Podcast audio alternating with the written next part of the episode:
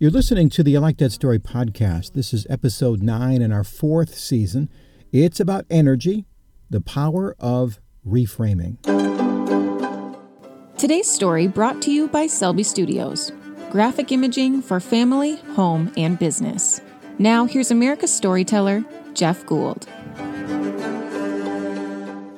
Thanks, Meredith. Life is a journey. I use three kinds of stories to talk about that journey. Some stories offer clarity, like a map. Some offer energy, like food for the trip. And some offer fulfillment, what that could look like as that journey fulfills itself. So let's say you've listened to enough of these podcasts and you can see where you're at now, and yeah, you don't like it. The place that contains your fulfillment you can see is a long way off. And to be honest, well, where you're at, hmm, it may not be ideal, but it's good enough. I hear that a lot. How you doing?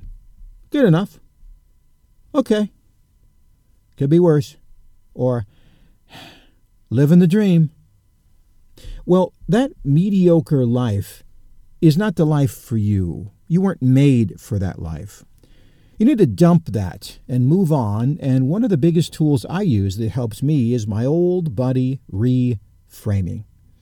You've maybe heard the old marshmallow experiment where they take four year old kids, leave them alone with a marshmallow, tell them that if you resist the temptation of eating that marshmallow, well, when they come back, you'll get an additional marshmallow. Then the person leaves the room and the kid is left staring at that marshmallow. You should Google it if you haven't seen it. There's some really cool videos that are kind of funny. But there's one in particular where the adult tells the child to put their fingers together like a picture frame. You've seen them do this, uh, movie directors do this. And now look at the marshmallow through that picture frame. Now they say, pretend it's a picture of a marshmallow. And since now it's a picture, well, now the kids are able to resist eating it. They literally reframe the temptation to weaken its hold.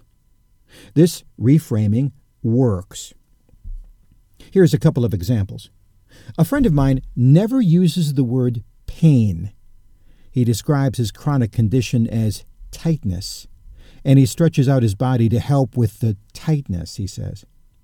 After seeing him struggle with ordinary movement, I reframe trips to the gym. Now I see that as a gift. I work out because I can. I reframe the workout as a way to relax, much easier than in the old days of my youth when it was to get a faster time or to beat somebody else. I reframe pizza, not as a treat. Now I reframe it as a frenemy. You see, when my buddy Pizza is with me, I know I will regret it later with reflux and bloating and a burned roof on my mouth. Oh, we still go out, Pizza and I, but not as much as we used to. I've reframed him. In other podcasts, you've heard me talk about habits like leeches. Once I visualize Netflix as a leech, I reframe it, and now it has less power. You've heard me talk about endings, how draining it is when things end.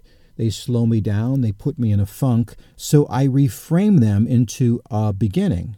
I have begun six projects. They are exciting. They inspire me. They give me energy. Nothing has really changed, except reframing it has made it seem like it's changed. So if your life is uh, okay, try this. Sit down and see with clarity where you are right now. Imagine where you want to be and then start looking at all the obstacles, the leeches, the frenemies, the habits that are surrounding you. Pick one, pick three, pick all of them, and see what the power of reframing can do for you. So that's the story. And a big thank you for rating and sharing the podcast. I do host, as you've heard, a weekend event called How to Retire with Purpose and Passion. And it does a great job of helping people find their real talents and purpose. If you have an interest, reach out to me on my website, ilikethatstory.net, and I'll get you the details and dates. Until that time, I'm Jeff Gould. God bless.